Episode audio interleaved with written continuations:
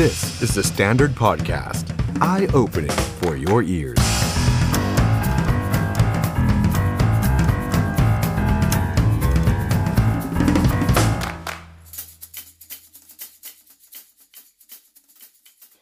สวัสดีครับ ต้อนรับทุกท่านเข้าสู่รายการ The Standard Now กับผม ออฟชัยนนท์หานคีรีรัตน์ครับ กลับมาเจอกันครับ หลังหยุดยาวสงกรานต์กันไป วันนี้จันทร์ที่ 17 เมษายน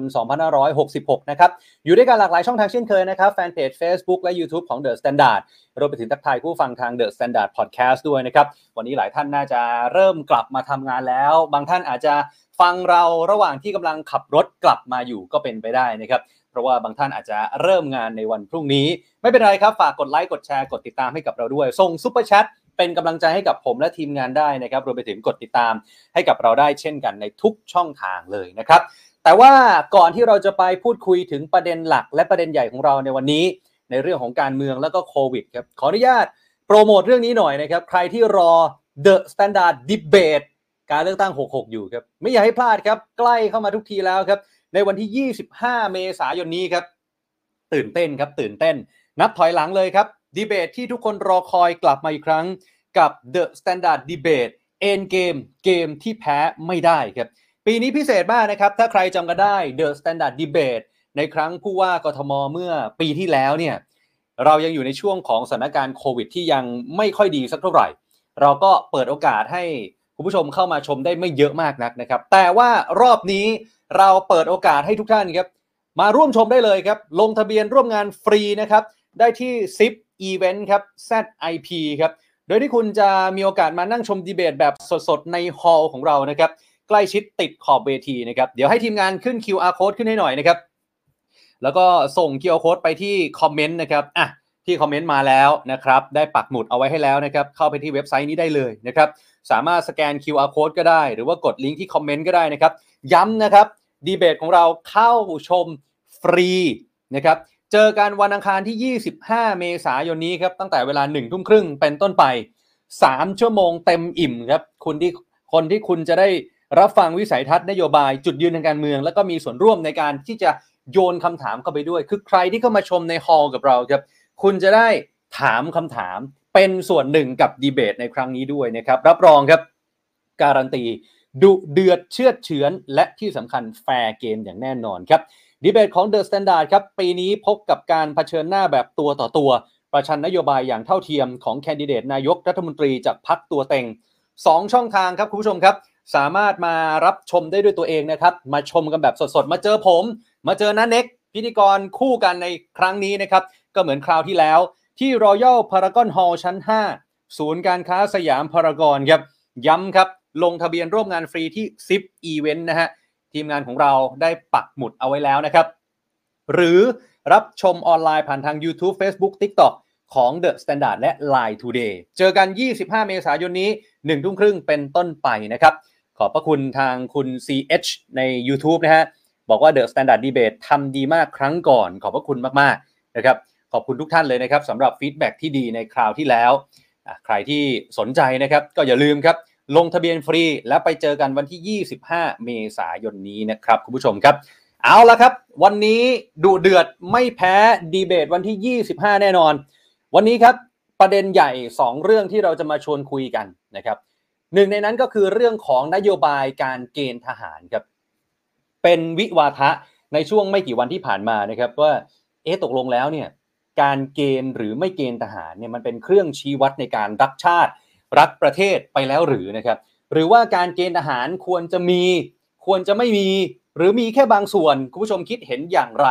ลองแลกเปลี่ยนแล้วก็แสดงความเห็นมาได้นะครับ วันนี้เดี๋ยวสักครู่ครับ เราจะมาคุยกันแบบสดๆนะครับ กับคุณชัยวุฒนาคมานุสรรองหัวหน้าพักพลังประชารัฐนะครับ และคุณรังสิมันโรมครับโฆษกพักก้าวไกล เพราะว่าสองพักนี้ถือว่ามีจุดยืนในเรื่องการเกณฑ์ทหารที่ต่างกันอย่างสิ้นเชิงนะฮะฝั่งของคุณชัยวุฒิพลังประชารัฐคือ ไม่อยากให้ไปหาเสียงต่อต้านการเกณฑ์ทหารด้วยซ้ำไปนะครับ ส่วนฝั่งของก้าวไกลชัดเจนครับ อยากจะให้ยกเลิกการเกณฑ์ทหาร และเปิดรับแบบสมัครใจแทนนะครับ นี่คือเรื่องใหญ่ นี่คือเรื่องใหญ่ที่เดี๋ยวเราจะมาคุยกัน แต่อีกหนึ่งเรื่องที่ใหญ่ไม่แพ้กันหลายคนเริ่มเป็นกังวลสถานการณ์หลังจากที่ผ่านพ้นสงกรานมา เอายังไงกันดีโควิดตัวใหม่ฮะ XBB.1.16 มีข่าวว่าแพร่เชื้อเร็ว ดื้อสุด รุนแรงกว่าเดิมหรือเปล่าไม่รู้ แต่ที่แน่ ๆ อาการเพิ่มมาคือตาแดง มีขี้ตรงขี้ตาอะไรแบบเนี้ยเดี๋ยววันนี้ฮะเราจะมาพูดคุยทุกเรื่องราวของโควิดตัวใหม่ ว่าเราควรจะกังวล ควรที่จะ save ตัวเองขนาดไหนนะครับกับศาสตราจารย์เกียรติคุณดร.วสันต์ จันทราทิตย์จากรามาธิบดีมหาวิทยาลัยมหิดลนะครับ วันนี้ 2 เรื่องใหญ่ไม่อยากให้พลาด อยากให้ทุกท่าน รับชมเราตั้งแต่ตอนนี้จนจบไลฟ์ เอาละครับ ใครที่เข้ามาแล้วฝากกดไลค์กดแชร์แล้วก็คอมเมนต์มาคุยกันได้นะครับคุณผู้ชมครับ แต่ว่าก่อนอื่นเลยครับ วันนี้ขออนุญาตเริ่มต้นเรื่องแรกนะครับ ไปดูรูปแบบบัตรเลือกตั้งกันแบบไวๆหน่อยแล้วกันนะครับย้ำกันอีกสักครั้งหนึ่งเพราะว่าบัตรเลือกตั้งรอบนี้มี 2 ใบ เลือกคนที่รักเลือกพักที่ชอบ คนที่รักแบบแบ่งเขตครับ สีม่วงดูให้ดีนะฮะอะเดี๋ยวทีมงานซูมให้หน่อย สีม่วงซูมเข้าไป แบบแบ่งเขตจะมีแต่เบอร์ เห็นไหมฮะ แบบแบ่งเขตจะมีแต่เบอร์มีแต่เลข แล้วก็กาที่ช่อง นี่คือสีม่วง แบบแบ่งเขตย้ำเลือกคนที่ใช่ในเขตของคุณ คุณอาจจะชอบคนเนี้ยแต่ไม่ได้อยู่พักที่คุณชอบก็ได้ ก็ไม่จำเป็นว่าจะต้องไปเลือกพักที่คุณชอบ อันนี้เลือกรายบุคคล อยากให้คนคนนี้เป็นสสเขตที่บ้านคุณก็เลือกคนนั้น แต่ย้ำต้องจำเบอร์เข้าไปให้ดี เพราะมีแต่เบอร์ ในบัตรเลือกตั้งสีม่วงอ้าวขยับไปดูแบบบัญชีรายชื่อหน่อย สีเขียว อันนี้มีทั้งเบอร์ มีทั้งโลโก้ และมีทั้งชื่อพัก อาจจะจำน้อยหน่อย สีเขียวเลือกพักที่ชอบ หรืออาจจะตีความหมายโดยในก็ได้ว่าเลือกนายกนะฮะแต่ในความเป็นจริงแล้วก็คือ เราเลือกสสให้ไปเป็นนายกนะครับส่วนบัญชีรายชื่อ อันนี้อธิบายเพิ่มเติมอีกนิดหนึ่งนะคุณผู้ชมนะ อีกนิดเดียว คือการเลือกแบบบัญชีรายชื่อ เราไม่สามารถเลือกได้นะ ว่าเราจะให้ใคร เข้ามาเป็นสสเพราะว่าแต่ละพักเนี่ยเขาจัดทำบัญชีรายชื่อเอาไว้แล้วเรียบร้อยนะครับเพราะฉะนั้นบัตร 2 ใบเลือกคนที่ใช่เลือกพักที่ชอบนะครับคุณผู้ชมครับ ประเด็นนี้อาจารย์สมชัยศรีสุทธิยากร อดีตกกตก็ได้ออกมาวิพากษ์วิจารณ์เอาไว้เหมือนกัน ว่าบัตรเลือกตั้งแบบบัญชีรายชื่อ เอ๊ะมันมีโอกาสนะที่คนอาจจะกาผิดเนี่ยเนี่ยฮะคุณผู้ชม การออกแบบบัตรแบบ 2 ขาก็คือ 2 คอลัมน์ ควรมีช่องไฟที่ห่างระหว่างคอลัมน์แรกกับคอลัมน์ที่ 2 เพราะอาจทำให้คนที่เจตนาเลือกพักคอลัมน์ขวามากากระบะอะคุณผู้ชมดูนะ เดี๋ยวให้ทีมงานซูมเข้าไป คืออาจารย์สมชัยกำลังเป็นกังวลว่า ผมยกตัวอย่างนะ ผมยกตัวอย่าง สมมุติผมอยากจะกาเบอร์ห้าหนึ่งหนึ่งห้าหนึ่งหนึ่งเห็นไหมบนสุดขวาห้าหนึ่งหนึ่งผมอาจจะเข้าใจผิดไปกาในช่องของพักกอไก่ที่อยู่ติดกัน ทางซ้ายมือของห้าหนึ่งหนึ่งเห็นไหมฮะ อาจารย์บอกเฮ้ยเว้นคอลัมน์ตรงกลางเนี่ย ให้มันเยอะหน่อยได้ไหมป้องกันคนเข้าใจผิด นี่ฮะเอออะอันนี้คือประเด็นที่อาจารย์สมชัยศรีสุธิยากรได้เปรยเอาไว้ ส่วนคุณไพบูลนิติตะวัน รองหัวหน้าพักพลังประชารัฐ ก็บอกว่าบัตรเลือกตั้งส่วนตัวก็มองว่าไม่ได้มีปัญหาอะไรนะเพราะว่าสีของบัตรเนี่ยมันแตกต่างชัดเจนอยู่แล้ว ก็ไม่เห็นมีปัญหาอะไรอย่างที่หลายคนออกมาวิพากษ์วิจารณ์ แต่ตั้งข้อสังเกต บัตรเลือกตั้งแบบบัญชีรายชื่อ เห็นว่ามีเบอร์พักปรากฏอยู่ในตัวอย่างบัตรน้อยเกินไป เพราะอะไร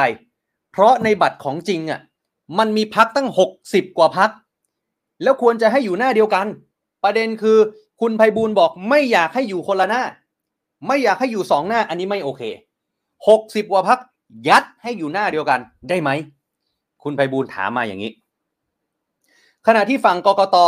เอ๊ะกกตนี่เขากลับมาจากต่างประเทศหรือยัง เดี๋ยวฝากทีมงานตรวจสอบทีนะฮะกกตออกเอกสารย้ำเตือนผู้สมัครและพักการเมือง ควรพึงระวังในการหาเสียง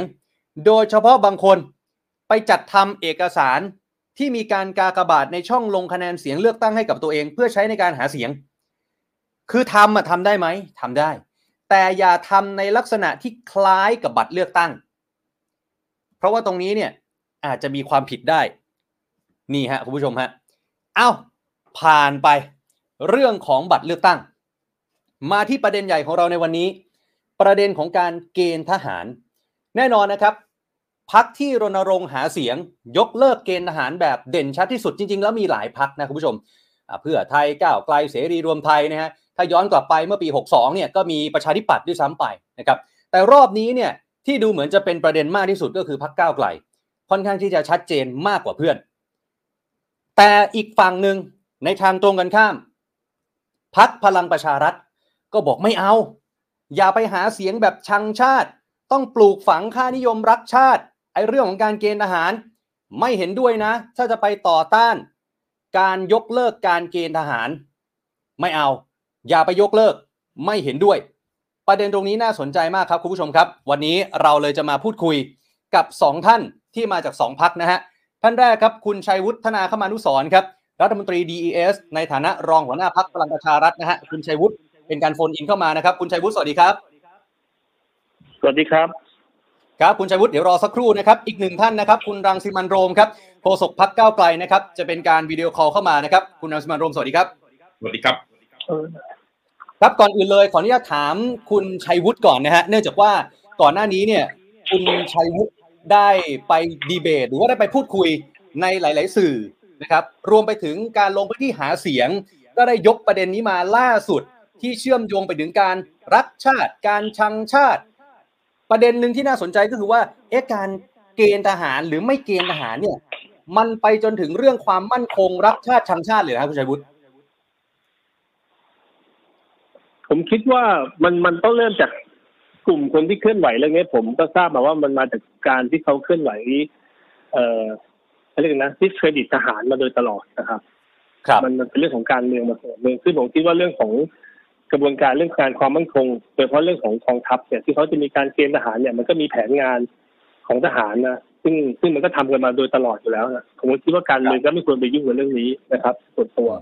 แล้วมันก็จะนำไปสู่การทำให้เกิดความค่านิยมหรือความรู้สึกที่แบบ ไม่เห็นด้วยกับทหารไม่ด้วยการเสียสละเพื่อชาติเพื่อแผ่นดินอย่างเงี้ยไปไปสร้างค่านิยมแบบ ที่ผมคิดว่าไม่ควรมาพูดกันเรื่องนี้ในการในการหาเสียงนะครับ อืม อืมอืมคือ คือคุณชัยวุฒิมองว่าแต่เป็น concept แล้วกันนะครับ อ่าอ่าคือคุณชัยวุฒิมองว่าเรื่องเกณฑ์ทหารเนี่ยไม่ควรจะเอามาหาเสียงหรือพูดถึงเลยในนโยบายของแต่ละพรรคอย่างนี้เหรอฮะในความคิดผมนะฮะผมคิดว่างานเรื่องความมั่นคงอะเป็นเรื่องที่ฝ่ายการเมือง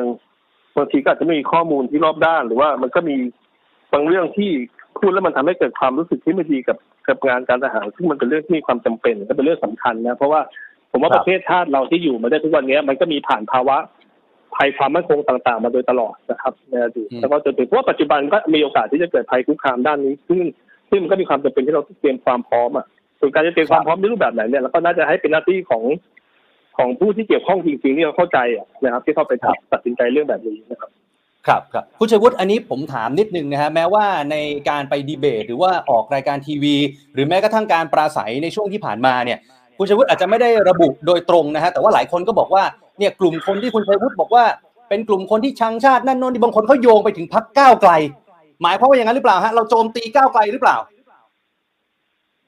จริงๆก็ไม่เคยระบุชื่อพักนะแต่ผมว่าประชาชนก็เข้าใจอยู่แล้วผมหมายถึงใครครับเอ่อ โอเคโอเคอะเพราะฉะนั้นเพราะฉะนั้นมันมันวันเป็นนี้มันเป็นมันเป็นประชาชนแล้วกันผมไม่ได้พูดชัดๆขนาดนั้นอืมโอเคครับโอเคครับก็แล้วแต่ว่าประชาชนจะคิดว่าอย่างไรนะฮะอ้าวขออนุญาตสลับไปที่คุณรังสิมันโรมบ้างนะฮะคุณรังสิมันโรมฮะคือตอนนี้การยกเลิกการเกณฑ์อาหารที่ก้าวไกลเนี่ยดูเหมือนว่าก็จะชูนโยบายเนี้ยกับกลุ่มวัยรุ่นคนรุ่นใหม่โดยเฉพาะผู้ชายที่ไม่อยากจะไปเกณฑ์อาหารรวมไปถึงการปฏิรูปกองทัพเนี่ยณวันนี้ประเด็นมัน มันลามไปถึงขนาดที่ว่าเรื่องของความมั่นคง การรักชาติการชังชาติ และพรรคก้าวไกลหรือว่าคุณรังสิมันโรมมองยังไงฮะต้องพูดตามตรงนะครับเอ่อพวกเราเนี่ยนะฮะเราคิดนโยบายนี้นะครับ ในเรื่องของการยกเลิกเกณฑ์ทหาร แล้วก็เราเองก็ไปสำรวจนะครับพี่น้องประชาชน ซึ่งเราไม่ได้ไปรณรงค์ว่าไม่ให้คนไปเกณฑ์ทหารนะครับ เราเนี่ยนะครับไปสำรวจไปถามความคิดเห็นนะครับ และเราไปรณรงค์ว่า ถ้าพักก้าวไกลเราเป็นรัฐบาลเนี่ย เราก็จะยกเลิกการเกณฑ์ทหารครับผลของการไปสอบถามนะครับ ไปถามคนที่กำลังจะถูกเกณฑ์ ไปถามครอบครัวนะฮะผมว่าเกือบเกือบหนึ่งร้อยเปอร์เซ็นตนะครับ อาจจะไม่ได้ร้อยเปอร์เซ็นต์นะฮะอาจจะอยู่ครับสักเก้าสิบห้าถึงถึงเก้าสิบแปดเนี่ยนะฮะอืมเห็นไปในทำนองเดียวกันว่าไม่ควร ที่มีจะที่จะมีการเกณฑ์ทหารอีกต่อไป ครับ นั่นแปลว่าอะไรครับ ถ้าเราคิดแบบเดียวกับที่คุณชัยวุฒิเสนอว่าเอ้ไอการไปทำแบบนี้เนี่ยมันคือการชังชาติเนี่ย วันนี้คนไทยนะครับ สังคมไทยเต็มไปด้วยความชังชาติฮะเพราะอ่าคนจำนวนมากเขาไม่ต้องการเกณฑ์ทหารแล้วนะครับครับ คุณชัยวุฒิอาจจะไม่แน่ใจนะครับ ว่าเคยมีประสบการณ์ด้านนี้ไหมแต่พี่น้องคนไทยเนี่ยนะครับเขาไม่ได้ต้องการที่จะถูกเกณฑ์ม คือผมต้องบอกนี้ไม่ใช่ว่าคนไทยไม่อยากเป็นทหารนะครับ ครับ คนไทยเนี่ยจำนวนไม่น้อยอยากเป็นทหารครับ แต่เขาไม่อยากถูกเกณฑ์ไปเป็นทหาร มันคนละแบบกันครับเวลาบอกว่า ถ้าไปดูการสอบแข่งขันนายสิบก็ดีนะครับ ไปดูการสอบนะครับ เข้าโรงเรียนเตรียมทหารก็ดี แย่งกันนะครับ สาเหตุของการแย่งกันก็คือสวัสดิการต่างๆนะครับ สิทธิ์นะครับ การปฏิบัติเนี่ย มันดีกว่าครับแม้กระทั่ง ทหารชั้นประทวนอย่างนายสิบก็ถือว่าดีกว่านะครับ เมื่อเทียบกับทหารเกณฑ์อืมแต่ว่าการเกณฑ์ทหารเนี่ย หลายคนเขารู้สึกว่า การที่เขาถูกเกณฑ์ไปเนี่ยเขาต้องไองานที่เขาเคยจะได้นะครับ มันก็เสียหายไปเลยนะครับครับเงินที่เขาควรจะได้นะครับ มีคนมาคุยกับผมเยอะแยะโดยที่ผมไม่ทันได้ถามอะไรเลยนะครับเขาบอกว่า อันนี้คือคนที่ผ่านการเกณฑ์มาแล้วนะฮะเขาบอกว่าฮะเขาเนี่ยถูกหักหัวคิวนะครับอืมไอ้สิ่งเหล่านี้มันเป็นสิ่งที่มันเป็นมันเกิดขึ้นนะครับ การทุจริตคอร์รัปชันมันเกิดขึ้น แล้วก็มีครับการปฏิบัติที่มันละเมิดสิทธิมนุษยชน คนจำนวนมากเขาเลยไม่อยากเกณฑ์ไงครับ แล้วเมื่อคำนวณสวัสดิการต่างๆ แล้วมันไม่คุ้มกับการที่เขาต้องเสียไป จากการที่เขาไม่ได้ทำงานปกติ ซึ่งถ้าเกิดสมมติว่าเอาแบบที่พักเก้าวไกลเราเสนอนะครับ เราเสนอว่าต่อไปเนี้ยนะครับ คุณสามารถสมัครได้นะครับครับ คุณจะเป็นผู้ชายหรือผู้หญิงเนี่ยคุณสามารถสมัครได้นะครับ แล้วถ้าเกิดมีภัยสงครามจริง ๆ นะครับ จะไปเกณฑ์กันตอนนั้นเนี่ยไม่ว่าอะไร อันนี้คือเข้าใจถ้าลบกันแบบรัสเซียอืมยูเครนไม่ว่าอะไรครับผมคิดว่าเรื่องการยกเลิกเกณฑ์ทหารเป็นคนละเรื่องกับการกับการชังชาตินะครับครับในทางอ่ากันข้ามนะฮะถ้าเราปล่อยให้สังคมไทยนะครับ อยู่ภายใต้การถูกบังคับแบบนี้ ประชาชนของเรานะฮะถูกบังคับกันแบบนี้ ซึ่งสร้างความเหลื่อมล้ำกันมากขนาดนี้ มีการทุจริตคอร์รัปชันหักหัวคิวกันขนาดนี้ โดยครับที่พักการเมืองนะครับ นักการเมืองที่มีหน้าที่ไม่ทำอะไรเนี่ย อันนั้นแหละครับ คือความชังชาติ เพราะคุณมาปฏิบัติหน้าที่รับใช้ชาติในฐานะนักการเมือง แต่คุณปล่อยให้ประเทศชาตินะครับเกิดการทุจริตคอร์รัปชันโดยไม่ทำอะไรเลย อันนี้นะครับอ่าคือความครับชังชาติครับอ่าเดี๋ยวเดี๋ยวของพักก้าวไกลเนี่ยผมจะได้มาถามต่อนะฮะว่าแล้วฝั่งก้าวไกลที่เสนอเอาแบบเต็มๆเนี่ยเสนอยังไง ตอนนี้ขออนุญาตไปที่คุณชัยวุฒิจากที่คุณรังสิมันต์โรมพูดเมื่อสักครู่ครับคุณชัยวุฒิ เขาบอกว่ามีการทุจริต มีการหักหัวคิว สวัสดิการละเมิดสิทธิ์ก็ไม่ดี บางคนก็ต้องเสียงานเสียการไปเกณฑ์ทหาร คือคนที่อยากเป็นเนี่ยยังมีนะ แต่ยกเลิกการเกณฑ์แล้วค่อยไปเกณฑ์ตอนมีสงครามได้ไหมอะถ้าเอาแบบนี้ได้ไหมเอาเนี่ยคือระบบกองทัพเราวันนี้มันก็มีสมัครใจอยู่แล้วนะปีที่ผ่านมาก็มีคนสมัครสองหมื่นเจ็ดพันกว่าคน เกณฑ์ประมาณสามหมื่นคนนะครับ ก็ทั้งหมดประมาณห้าหมื่นแปดพันคน นะครับอืมในระบบมันก็มีการสมัครใจอยู่แล้ว คือคือเราคือมันอย่าพูดแบบนี้มีการสมัครเนี่ยมันมีการสมัครอยู่แล้วเพียงแต่คนมันยังไม่พอ เขาก็ต้องมีการเกณฑ์ส่วนที่เหลือนะครับเพราะมันเป็นกำลังที่กองทัพก็ต้องการเพื่อไปหนึ่งก็คือฝึกคนนะครับให้มีความพร้อมในการในการทำงานอะเป็นกำลังสำรองด้วยเผื่อมีศึกสงครามนะครับในอนาคตรวมถึงเป็นทำงานสนับสนุนบางอย่าง ซึ่งในกองทัพมันก็มีงานงานงานงานสนับสนุนการรบนะฮะการที่ต้องไปช่วยเอ่อ ในในชายแดนในพื้นที่ต่างๆของทหารเนี่ยมันมีซึ่งเขาก็มีกำลังพลอยู่นะครับเพราะฉะนั้นถ้าไม่ครัถ้าบถ้ามันสมัครเรียนไม่พอมันก็ต้องมีระบบที่มันถึงต้องมีการเกณฑ์อยู่นะครับ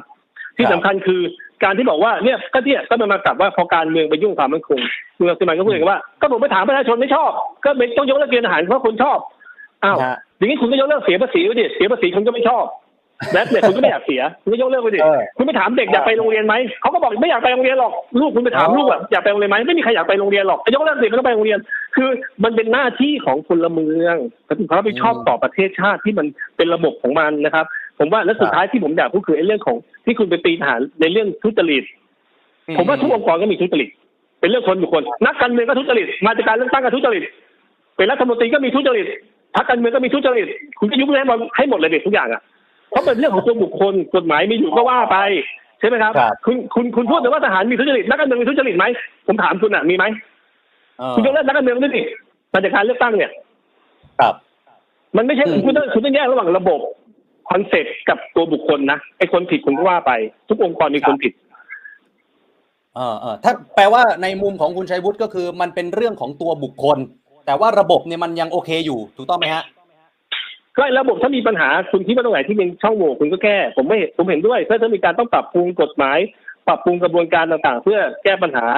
ให้กองทัพเข้มแข็งขึ้นและผมผมไม่ว่ากันครับมันเป็นเรื่องปกติซึ่งวันนี้ในทุกทุกหน่วยงานภาครัฐเราก็มีการปรับปรุงกฎหมายในเรื่องเอ่อเกี่ยวกับเอ่อทุจริตคอร์รัปชันเนี่ยเราก็มีการพยายามปรับปรุงอยู่แล้ว ซึ่งก็ยอมรับว่ามันก็ยังมีปัญหาอยู่ แต่เราก็ต้องพยายามแก้ไป แต่การไปบอกว่ามีทุจริตมีการละเมิดสิทธิมนุษยชน ซึ่งผมก็ไม่รู้เคสที่มันหมายถึงอะไรนะแต่ผมว่ามันก็หมายถึงการที่มีคนเอ่อ ถูกลงโทษนะครับคำลงวินัยต่างๆ ซึ่งผมบอกนี่คือการการริดรอนสิทธิมนุษยชน แต่ในความเป็นจริง วันเนี้ยคุณก็มีการริดรอนสิทธิมนุษยชนของประชาชนที่ผิดกฎหมายอยู่แล้วคือเอาจับเขาไปขังคุกไงมีการลงโทษเขาอะก็มันเป็นเรื่องของการลงโทษ เพื่อควบคุมครับกองทัพให้สามารถมีวินัยให้ทำงานได้ฝึกคนให้มันมีระเบียบวินัยให้อยู่ในระเบียบให้สามารถเอ่อควบคุมกองทัพได้ด้วยกันฉะนั้นมันก็ต้องมีระบบของเขานะครับครับ เพราะฉะนั้นผมคุณก็ต้องแยกว่าทุกอย่างมีเหตุผลของมันอะแต่คุณพูดอันไหนก็ไม่ดีนี่ก็ไม่ดี มันก็พูดได้หมดนะครับ โอเคโอเคอะตอนนี้มีหลายคำถามเลยที่คุณชัยวุฒิฝากมาอะคุณรังสิมันต์โรมฮะคุณชัยวุฒิบอกว่า ทหารเกณฑ์มีสมัครอยู่แล้ว แต่ว่าคนเกณฑ์เนี่ยมันยังไม่พอ มันก็เลยต้องมาเกณฑ์เพิ่ม แล้วก็ยกตัวอย่างเปรียบเทียบว่าอ้าวเรื่องเสียภาษีคนก็ไม่ชอบ ยกเลิกไปเลยได้ไหมล่ะ เด็กไม่อยากไปโรงเรียนก็ยกเลิกไปเลยได้ไหมล่ะ ส่วนเรื่องทุจริตมันเป็นเรื่องของตัวบุคคล การลงโทษเป็นเรื่องของการควบคุมเป็นเรื่องของระเบียบวินัยอะคุณรังสิมันต์ฮะหลายประเด็นนิดนึงนะครับครับ เอาประเด็นแรกนะครับผมต้องบอกอย่างนี้ครับว่า คือพวกเราเนี่ยไม่ได้ต้องการยกเลิกทหารนะฮะอืมคือไม่ใช่ว่าอะไรไม่ดีแล้วก็ยกเลิกเราก็พยายามปรับปรุงนะครับ วิธีการที่เราพยายามเสนอในการปรับปรุงกองทัพให้มันมีคุณภาพมากขึ้นเนี่ยนะครับ ซึ่งมันมีแบบอย่างหลายประเทศ ที่เขาทำแล้วมันประสบความสำเร็จนะครับ เวลาไม่ว่าจะคิดในมุมไหนนะครับ คิดในคิดในมุมสิทธิมนุษยชน คิดในมุมความมั่นคงอะไรก็แล้วแต่เนี่ยนะครับ มันสามารถทำได้ เรามองการยกเลิกเกณฑ์ทหารในมุมนั้นนะครับ ซึ่งถ้าเราไปดูประเทศหลายประเทศครับ ที่เขายังมีศักยภาพในการรบเขาก็สามารถที่จะยกเลิกการเกณฑ์ทหาร และใช้ระบบสมัครใจ แล้วระบบสมัครใจแบบนี้นะฮะมันเป็นประโยชน์กว่าด้วย เพราะมันจูงใจให้คนเนี่ยนะครับ เข้าไปสมัครเป็นทหารเยอะๆ ถ้าเกิดเอาแบบที่พรรคก้าวไกลเสนอนะครับ คนจะแยกกันเป็นทหารครับ คนจะแยกกันเข้ามาเพราะสิทธิสวัสดิการเนี่ยมันดีกว่านะครับครับ วันนี้เนี่ยถ้าเกิดว่าคุณคุณทหารเกณฑ์ไปเทียบสวัสดิการนะครับ กับกับทหารในส่วนอื่น ๆนะครับ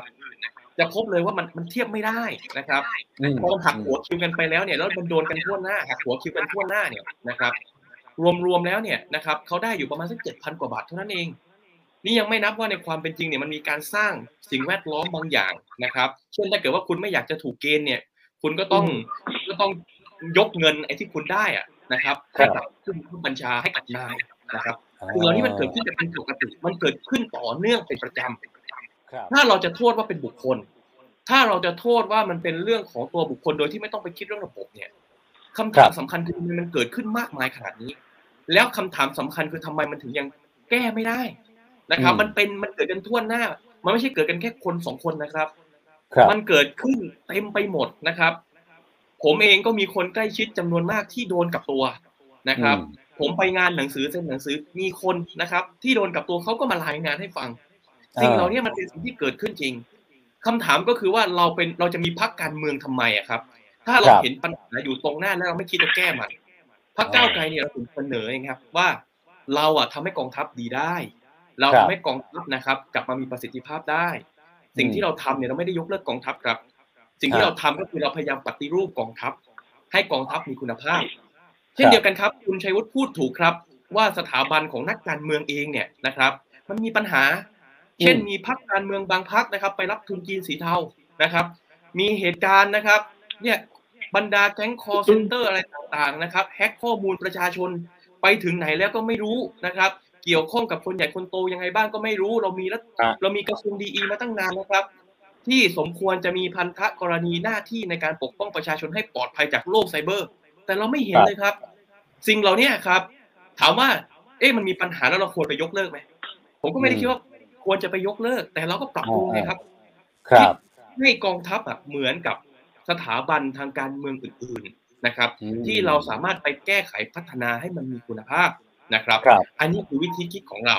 ไอ้ส่วนอ๋อไอ้ส่วนของเกณฑ์ทหารเนี่ยมันเป็นแค่ส่วนย่อย นะครับเรายกเลิกไปแล้วเนี่ยนะครับไม่ใช่ว่ากองทัพจะไม่มีกำลังพลเฉลี่ยปีละแสนแล้วจบไปเลยนะครับ ไม่ใช่แบบนั้น แต่ความหมายก็คือว่าเปิดรับสมัครสิครับ แล้วเดี๋ยวคนอืมก็จะสมัครเข้ามาเอาอัตรากำลังคนนะครับ ที่ครับต้องการจริงๆเนี่ยคุณเปิดเลยนะครับอ่ามีมีสวัสดิการเลยนะครับ รับรองครับมีคนแห่กันมาสมัครอย่างแน่นอนอะแล้วผครัมบเชื่อว่าเราไม่ต้องการกำลังพลมากขนาดนี้ด้วย เพราะอะไรครับอืมตัวอย่างผมพูดสั้นๆนิดเดียวว่าทำไมเราถึงไม่ต้องการกำลังพลมากอย่างที่เป็นอยู่ เพราะครับถ้าเกิดว่ากำลังพลนะครับ มันไม่เหลือเฟือเกินความต้องการเนี่ย เราจะไม่เห็นคนรับใช้นายครับ ไปทำภารกิจส่วนตัวของกองทัพอ่าจำนวนมากของบรรดานายพันนายพลสิ่งเหล่านี้ครับเป็นข้อบ่งชี้ว่ากองทัพเนี่ยรับกำลังพลมาเกินความต้องการนะครับอืมจึงมีกำลังเหลือไปทำงานรับใช้ ซึ่งไม่ใช่ภารกิจของกองทัพครับ ครับครับอะเดี๋ยวก่อนที่จะไปคุณชัยวุฒิผมถามคุณรังสิมันสั้น ๆ สมมุติว่าไอ้กรณีที่ก้าวไกลเสนอบอกว่าเนี่ยถ้าเพิ่มสวัสดิการให้คนอยากเป็นทหารมากขึ้น เดี๋ยวคนจะแย่งเป็นกันเองคำถามผมก็คือว่าเอาแล้วงบประมาณแล้วฮะจะเอามาจากไหนเอ้ยงบมันก็ต้องเพิ่มขึ้นหรือเปล่ากับการที่จะต้องมาจูงใจคนฮะแน่นอนครับ ในส่วนที่เราจะต้องใช้ในการสร้างสวัสดิการนะครับ ในส่วนที่มันอาจจะเป็นเงินเดือนมันต้องเพิ่มขึ้น แต่ถามว่ามันจะกระทบกับงบประมาณมากไหมอืมนะครับ ผมก็เชื่อว่ามันไม่มาก เหตุผลคือหนึ่งความตั้งใจของเราก็คือว่าถ้าเราใช้ระบบสมัครใจเนี่ย จากเดิมที่เราเกณฑ์กันปีละแสน เราจะรับสมัครแค่ปีละห้าหมื่นนะครับอืมซึ่งเราคิดว่าเพียงพอนะครับ อันที่สองครับ เราจะใช้วิธีการลดจำนวนนายพลนะครับลง นะครับครับ ซึ่งปัจจุบันเนี่ยเรามีนายพลถือว่าเป็นอันดับเป็นประเทศอันดับต้นๆที่มีนายพลเยอะขนาดนี้นะครับ เราจะลดลงประมาณครึ่งหนึ่งนะครับ ทั้งหมดทั้งมวลเนี่ยเราเชื่อว่าเราสามารถลดเงินนะครับที่ใช้กับกองทัพไปได้เนี่ยประมาณ 5 0,000 ล้านนะครับ ซึ่งในกรอบตรงเนี้ยนะครับถ้าเราเอามาพัฒนาการเกณฑ์ทหารนะครับที่ที่ไม่มีแล้วเนี่ยนะครับเป็นระบบสมัครใจเนี่ยให้มันมีคุณภาพ ผมเชื่อว่าเราสามารถนะครับที่จะประหยัดงบประมาณนะครับและใช้กรอบเงินที่ไม่เพิ่มไปจากเดิมได้อย่างแน่นอนนะครับอืม แล้วหลายสิ่งหลายอย่างนะครับ ถ้าเราไปคิดต่อนะครับ ว่าเราเอาธุรกิจนะครับ สนามกอล์ฟสนามมวยทั้งหลายเนี่ยเข้ามาสู่กระทรวงการคลัง ให้เม็ดเงิคนรับตรงนี้มาเข้าสู่กระทรวงการคลังโดยตรงนะครับ ผมเชื่อว่าเราจะมีปัญหาครับในเรื่องของการไปเบียดเบียนงบประมาณ จากพี่น้องประชาชนเพิ่มแต่อย่างใดนะครับ ในการที่จะสร้างระบบตรงนี้ขึ้นมาเพราะในท้ายที่สุดเนี่ยนะครับ ถ้าเราประสบความสำเร็จในเรื่องนี้นะครับ สิ่งที่เราจะได้ครับกลับมาทันทีเลยก็คือเราจะได้ทหารที่มีคุณภาพนะครับ เขาครัจะบไม่ถูกฝึกนะครับที่ไร้มาตรฐานนะครับ ไม่ไปถูกอืมกระทำย่ำยีแบบที่เราเห็นนะครับไอ้ประเภทจับน้ำนะครับ ประเภทเอาอ่าหัวไปแทงปลาไหลอะไรแบบเนี้ยมันจะไม่เกิดขึ้นครับแล้วนะครับ แล้วผมเชื่อว่าครับนี่แหละฮะความฝันของเราที่เราจะมีกองทัพที่เล็กลงจิ๋วแต่แจ๋วอืมจะเกิดขึ้นอยู่นะครับ ครับอะคุณชัยวุฒิครับมีหลายประเด็นเลย แล้วก็มีประเด็นที่ถูกพาดพิงด้วยอะเดี๋ยวเอาเรื่องนี้ก่อนเรื่องทุนจีนสีเทาเนี่ยเอาเรื่องไหนก่อนว่าเป็นวาทะมันเป็นวาเออเรื่องทุนจีนสีเทานอกเรื่องน่ะอะคือเป็นวาทกรรมนะมันไม่มีจริง แล้วก็ผมคิดว่ามันก็ไม่มีพรรคการเมืองไหนถูกยุบเพราะมีทุนจีนสีเทามาครอบงำและผิดกฎหมายนะแต่ครับทุนอุตสาหกรรมรถยนต์จึงรุ่งเรืองกิจเนี่ยครอบงำพรรคการเมืองพรรคหนึ่งถูกยุบไปแล้วแน่นอนอันนี้ชัดเจนนะครับครับเพราะฉะนั้นต้องพูดแต่มันอยู่ในข้อเท็จจริงด้วยอย่าใส่ร้ายกันนะครับ ส่วนที่สำคัญก็คือ คนที่จะปฏิรูปกองทัพเนี่ยมันต้องพูดปฏิรูปด้วยความเข้าใจไงถ้าปฏิรูปด้วยคนที่มีอคติหรือมีมีมุมมองที่เป็นลบกับกับกองทัพเนี่ยเหมือนผู้โจมตีกองทัพต่อแล้วบอกจะปฏิรูปกองทัพให้ดีมันเป็นไปไม่ได้หรอกครับเพราะเขาก็ไม่เข้าใจกันแต่แรกนะครับอืมผมเป็นเรื่องนั่งในสภามันเนี่ยเราพูดถึงเรื่องงบประมาณของทหารเรื่องการพัฒนากองทัพ การซื้ออาวุธทดแทนอาวุธเก่าที่หมดอายุก็ซื้ออาวุธที่ทันสมัยมาเพื่อให้กองทัพเราเข้มแข็งนะให้รบชนะให้สามารถเอ่อ ไปซ้อมรบไปร่วมกับประเทศต่างๆ ได้อยังมีศักดิ์ศรีอะนะครับเป็นเป็นความเข้มแข็งของชาติ ก็ถูกอืมโจมตีตลอดแต่ผมก็ทราบอยู่ว่าพักไหนบ้างนะครับก็อยากพูดครับนะฮะแต่เวลามาพูดก็บอกอยากปฏิรูปกองทัพอยากให้มีอาวุธที่ดีทันสมัยอยากเพิ่มโน่นนี่แต่ข้อที่จริงอะเขาไม่เคยพูดอย่างนี้อะในเวลาในอดีตอะก็มีแต่โจมตีตัดงบประมาณนะครับเพราะฉะนั้นผมคิดว่ามันเป็นการดิสเครดิตทางการเมืองมากกว่านะครับ พยายามพูดอย่างนั้น แต่ว่ามันมาผมว่าจริงๆมันมาจากรากเหง้าว่ามันมีคนกลุ่มหนึ่งก็มองว่าในอดีตมันมีการปฏิวัติรัฐประหาร นะครับอ่าก็คือพยายามโจมตีทหารทั้งที่ว่าเรื่องนี้มันก็เป็นเหตุการณ์ที่ผ่านมาหลายปีแล้ว แล้วก็ครับผมก็ไม่อยากให้จมอยู่กับอดีตอะเราก็ไปข้างหน้ากันแล้วนะครับแล้วทหารครับในแล้วทหารในปัจจุบันผมว่าเขาก็ไม่ได้ไปยุ่งกับการเมืองเลย ผมทำงานแล้วก็ไม่เห็นมีทหาร ทหารที่เป็นทหารรับราชการที่มีอำนาจทหารเนี่ยไม่ได้ไม่ได้ไปยุ่งกับการเมืองเลยนะครับเขาก็ดิสแทนตัวเองไปมากครับ ก็ไม่อยากให้มาเกี่ยวนะฮะผมเองอยู่ในเหตุการณ์ตอนปฏิวัติด้วยเพราะผมเป็นสวนะผมเป็นสมาชิกวุฒิสภามาจากการเลือกตั้งตอนที่ลงสู่ปฏิวัติเนี่ย ผมยังเข้าใจเหตุการณ์ทั้งหมดเลยนะครับ บางคนเนี่ยตอนนั้นยังเรียนหนังสือยังไม่รู้เลยว่าการเมืองตอนนั้นโดยบทเป็นยังไง มันมีความขัดแย้งยังไง มันถึงต้องมานำมาสู่การปฏิวัติเพราะว่าบ้านเมืองมันมันมีปัญหามันเลือกตั้งไม่ได้เดินหน้าไม่ได้ผมเป็นสวเดี๋ยวผมคุยว่าเราจะแก้ปัญหาประเทศได้ไหมซึ่งรัฐธรรมนูญรัฐธรรมนูญขนาดนั้นมันก็ทำไม่ได้ มันถึงต้องนำมาสู่ว่ามันเป็นเดดล็อกไงแล้วก็มีการอืมปฏิปฏิวัติทหารเพื่อจะได้เซตสีโลกแล้วเดินหน้าประเทศต่อไปนะซึ่งครับคนในอย่างคุณรังสิมันต์รวมแล้วก็ผมก็ไม่รู้ว่ามีทำอะไรอยู่แต่ว่า ท่านก็ไม่เข้าใจบริบทการเมืองตอนนั้นนะ ครับ วันนี้ก็พูดแต่โจมตีเรื่องเก่าๆโจมอยู่กับอดีตผมว่ามันมันมันควรจะไปข้างหน้าได้แล้วนะครับ ครับครับคุณคุณชัยวุฒินิดนึงฮะถ้าเกิดว่าเมื่อกี้สิ่งประเด็นหนึ่งเกี่ยวกับเรื่องเกณฑ์ทหาร คุณรังสีมันเสนอว่า ถ้าเราคิดว่ากองทัพให้เหมือนกับสถาบันทางการเมืองอื่น ๆ ได้ไหมคือปรับปรุงแก้ไขให้มันดีขึ้น ไม่ได้แยกส่วนกันแบบที่คุณชัยวุฒิบอกว่าเอ้ยเรื่องกองทัพมันคือความมั่นคง แบบนี้มันพอจะได้ไหมฮะไม่มันก็มันก็มีการทำงานปฏิรูปอยู่แล้วไงแต่ว่าสุดท้ายกองทัพเขาก็ต้องเข้ามาที่ ที่ที่รัฐมนตรีกลาโหมใช่ไหมแล้วก็มาของงบประมาณจากสภาผู้แทนราษฎรอยู่แล้วยังไงมันก็หนีไม่พ้นการการเมืองของพวกเราหรอกครับ แต่เราอยากให้มองในมุมมองที่ที่ไม่อคติ แล้วก็ทำให้กองทัพมันเข้มแข็งจริงจริงงบประมาณประเทศเราเนี่ยเรื่องทหารเมื่อเทียบกับสัดส่วนของงบประมาณประเทศมันก็ประมาณหกสิบเปอร์เซ็นต์นะครับซึ่งเมื่อเทียบกับประเทศในอาเซียนเองก็ไม่ได้เยอะเลยนะฮะสิงคโปร์เนี่ยสิบกว่าเปอร์เซ็นต์นะครับเกณฑ์ทหารทั้งประเทศร้อยเปอร์เซ็นต์เป็นทหารเกณฑ์หมดนะครับประเทศพม่าในงบประมาณทหารกับสัดส่วนของเขาก็เยอะกว่าเรานะครับนะครับ แล้วจริงๆตอนนี้ในพม่าเองก็มีปัญหาเรื่องความมั่นคงมีเรื่องชนกลุ่มน้อยต่อสู้กันเนี่ยก็มีปัญหาคนก็หลบหนีมันในชายแดนเราเป็นจำนวนมากนะครับชายแดนพม่านี่ยาวหลายพันกิโลนะครับผมจำได้ว่าสองพันกิโลเราต้องมีมีกองกำลังเท่าไหร่ในการดูแลปัญหาชายแดนของเราทั้งเรื่องลักลอบค้ายาเสพติดผิดกฎหมายอีกทุกอย่างทุกอย่างมันมีระบบความมั่นคงซึ่งบางทีเราไปมองแต่ว่าเฮ้ยอันนี้ไม่ดีนั่นไม่ดีแต่ว่าเราต้องมองถึงสิ่งที่บางทีเราก็ไม่รู้ด้วยนะครับพอเราไม่รู้เนี่ยเราก็อย่าไปคิดว่ามัน มันมันไม่ดีทั้งหมดนะครับเราก็ต้องต้องเคารพอำนาจหน้าที่ของแต่ละฝ่ายด้วยนะครับ ต้องให้เกียรติกันนะครับโอเคโอเคครับอะคุณรังสิมันโรมครับมีหลายประเด็นเลยทั้งใหม่ทั้งเก่านะฮะเอาเอาประเด็นใหม่ก่อนแล้วกันนะฮะประเด็นหนึ่งที่เมื่อกี้คุณชัยวุฒิพูดแล้วน่าสนใจมากก็คือว่าไอ้ปฏิรูปกองทัพเนี่ยหรือว่าการเกณฑ์ทหารเนี่ยควรจะต้องใช้คนที่เข้าใจมาปฏิรูป เอาคนที่ไม่เข้าใจ เอาคนที่ไม่ชอบมาปฏิรูปเนี่ยมันจะได้เหรออะคุณรังสิมันว่าไงฮะจริงๆนะฮะ ผมต้องบอกว่าข้อเสนอของเราเนี่ยเราเสนอกฎหมายไปตั้งแต่ในช่วงของสภาชุดที่แล้วนะครับ แล้วจริง ๆ เนี่ยนะครับ พอเราเสนอไปเนี่ย มันก็เป็นการเริ่มบทสนทนาที่จะต้องมาคุยกันแหละนะครับ ว่าเอาขนาดไหนอย่างไรนะครับ คือกฎหมายทุกฉบับอะครับ ที่มันจะเข้าสู่สภาเนี่ยนะครับไอ้พวกผมอาจจะเป็นสารตั้งต้นได้ ก็เสนอเข้าไป แต่พอเข้าสู่กระบวนการของตั้งกรรมธิการแล้วพิจารณารายมาตรานะครับอะไรต่างๆเนี่ยนะครับ มันเป็นกระบวนการที่มันต้องคุยกันนะครับ คุณจะตั้งผู้เชี่ยวชาญ คุณจะตั้งใครเข้ามาที่คุณคิดว่าเป็นโคต้าของแต่ละพักเนี่ย เข้ามาคุยแล้วเข้ามาทำเนี่ย ไม่มีปัญหาเลยครับ ครับ แต่ว่าถ้าบอกว่า เออ โอเค ไม่ไว้ใจก้าวไกลนะครับ เพราะว่าก้าวไกลมีอคติ ไม่เป็นไรครับ ไม่ต้องเปลี่ยนความคิดก็ได้ แต่ช่วยเสนอทางแก้หน่อย นะครับ ไม่ใช่มาบอกว่าโอ้นี่คือวัดนี่คือวัฒกรรมนี่คือพวกชังชาตินะครับ ไอ้พวกนี้มีอคติ คือพูดเป็นอยู่แค่นี้ครับ มันจะนำไปสู่การแก้ปัญหายังไง คุณอยากเห็นกองทัพเนี่ยดีใช่ไหมครับ ผมฟังมาทั้งหมดเนี่ยคุณชัยวุฒิดูโปรกองทัพมาก อยากเชียร์สุดทิมริมประตูมากเกี่ยวกับกองทัพ สิ่งที่ต้องทำคือข้อเสนอครับ คือมีข้อเสนอมาเลยว่าจะทำอะไร ไม่ใช่บอกอย่าไปยุ่งอย่าไปยุ่งกับฝ่ายความมั่นคงให้เขาทำกันไป ประธานทุนแล้วแล้วไอ้ปัญหาตรงหน้าคุณจะแก้อะไร คุณเป็นพักการเมืองคุณเป็นนักการเมืองที่ต้องมีกระดูกสันหลังในการแก้ปัญหาที่มันกำลังเกิดขึ้นเนี่ยเพราะถ้าคุณแก้ปัญหาไม่ได้ความเดือดร้อนก็คือเงินภาษีของประชาชนที่จะได้รับผลกระทบทันที ผมขอกลับไปนิดเดียวนะฮะในเรื่องของที่ถูกพาดพิงว่าเรื่องครอบงำอะไรต่างๆนะครับขอโทษนะครับ คือพวกผมเนี่ยนะฮะจะบอกว่าครอบงำอะไรก็แล้วแต่ พวกผมจะทำป้าย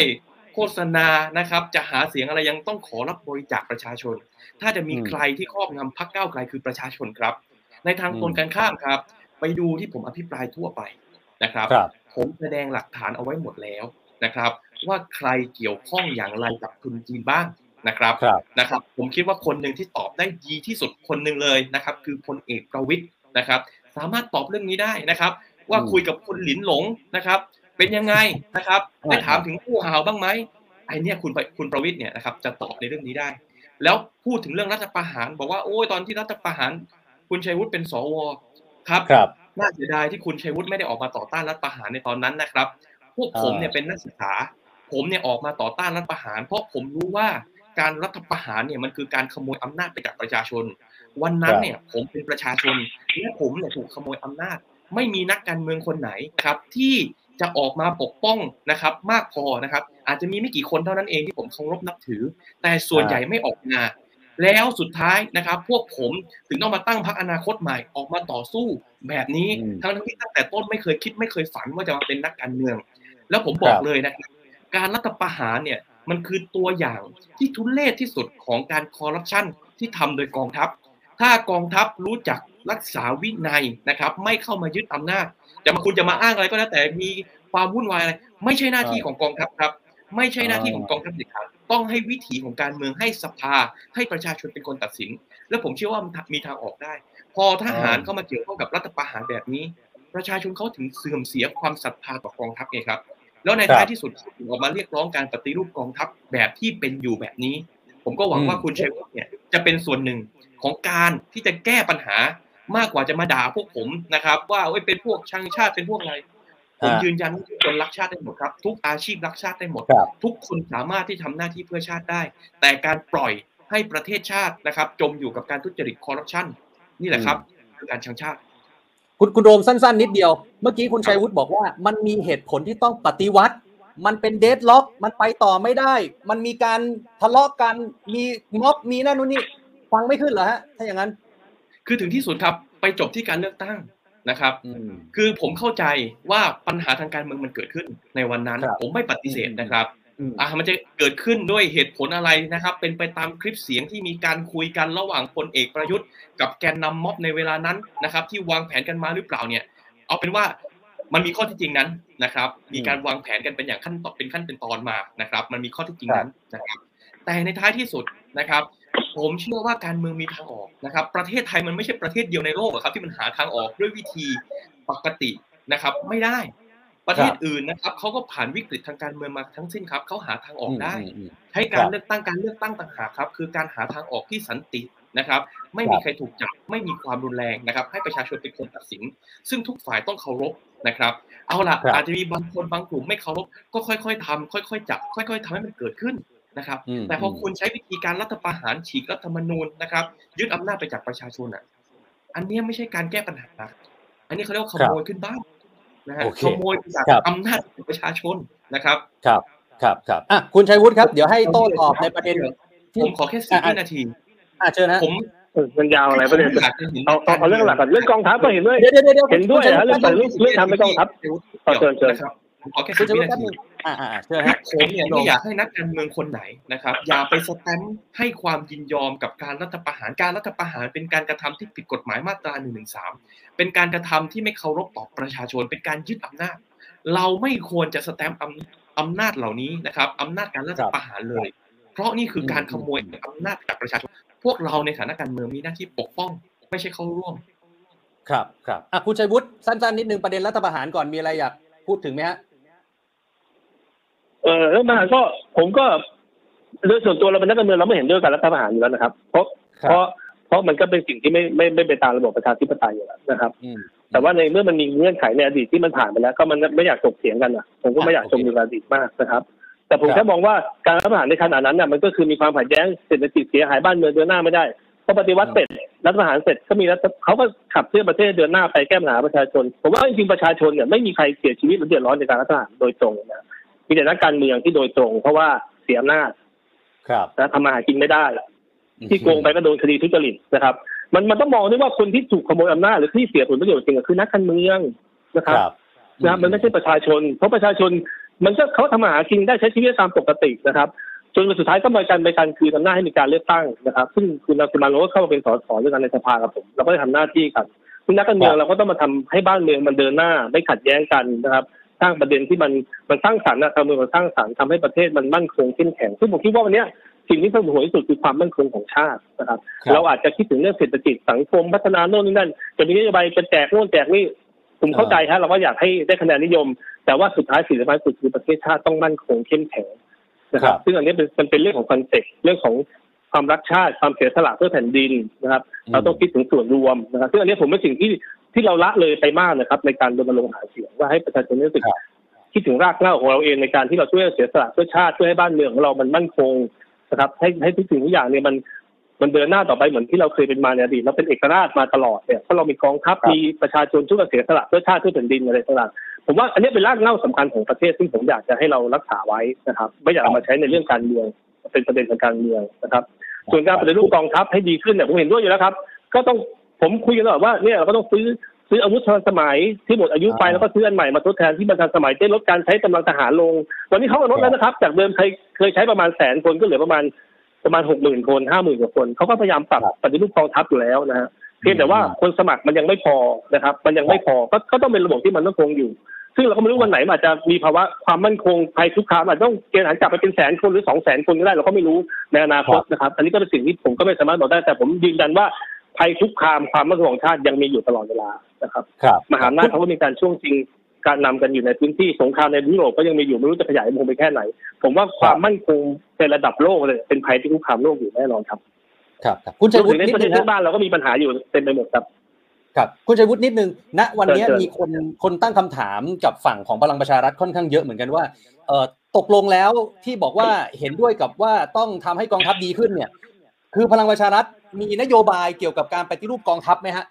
หรือหรือที่ค้านเกณฑ์ทหารเนี่ย เป็นเพราะมีหัวหน้าพักเป็นทหารอันนี้เกี่ยวไหมฮะ หรือว่ายังไง คือจริงๆเขาก็คือถ้าพูดงี้มันมันก็พูดมันมันก็พูดได้ถ้าเป็นอดีตพบทบท่านก็เข้าใจเรื่องงานกองทัพอยู่แล้วนะครับถ้าเป็นครับรัฐมนตรีกลาโหมมาก่อนมันก็มีแผน แต่เรื่องเวลาเราหาเสียงเรื่องพวกนี้เราไม่ได้เอามาพูดกันไงแผนมันจะรูปกองทัพจะทำโน่นทำนี่มันเป็นเรื่องเรื่องที่มันมันไม่ใช้ในการหาเสียงอะผมก็ไม่เห็นมีพรรคไหนพูดอะนะแต่ว่าในความเป็นจริงมันก็เป็นเรื่องเรื่องที่เราต้องทำอยู่แล้วและปฏิบัติกันอยู่นะครับ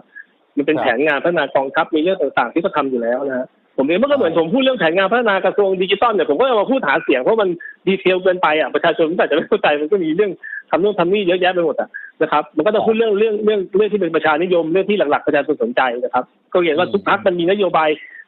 ทุกเรื่องเลยฮะแต่ว่าเราไม่เอามาพูดกันในเวทีเวลาหาเสียงเพราะว่ามันมันจะโหดีเทลแตกกันเองประชาชนก็จะสับสนไปหมดนะครับ แต่ว่าผมยืนยันว่าพรรคก็มีความมีความพร้อมที่จะเข้ามาดูแลชาติบ้านเมืองให้ให้ ให้มั่นคงเข้มแข็งแล้วก็มีการพัฒนากองทัพมีแผนงานอยู่แล้วครับทุกเรื่องเลยฮะ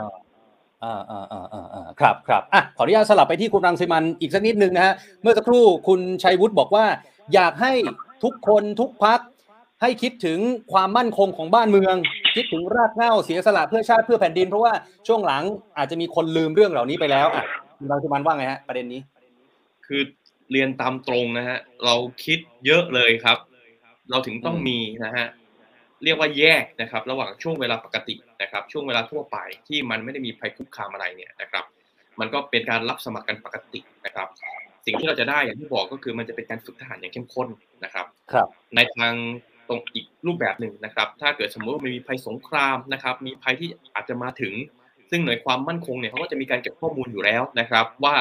ภัยอะไรบ้างที่อาจจะเป็นภัยคุกคามต่อประเทศนะครับ รัฐบาลก็ จะต้องเตรียมการอยู่แล้วนะครับ ว่ามันมีโอกาสอะไรบ้างที่มันอาจจะมีภัยคุกคามที่จะที่อาจจะเข้ามาถึงประเทศไทยนะครับ เราก็จะมีช่องนะครับในเรื่องของการเปิดนะครับ ในให้สมมติมันต้องมีการเกณฑ์จริงๆมันก็สามารถทำให้ให้เกิดการเกณฑ์ได้นะครับอืมแต่นั่นแหละมันต้องมีสาเหตุมันต้องมีเหตุก่อนนะครับ ไม่ใช่อครัยู่บๆจะไปเกณฑ์ทันทีนะครับ ทีนี้เนี่ยผมก็ต้องบอกว่ารูปแบบเนี้ยนะครับเป็นรูปแบบที่หลายประเทศเขาก็ใช้นะครับ ครับคืออย่างกรณีที่คุณชัยวุฒิยกมาสิงคโปร์เนี่ยอันนั้นเขาเป็นประเทศเล็กนะครับ ผมก็เข้าใจอืมว่ามัน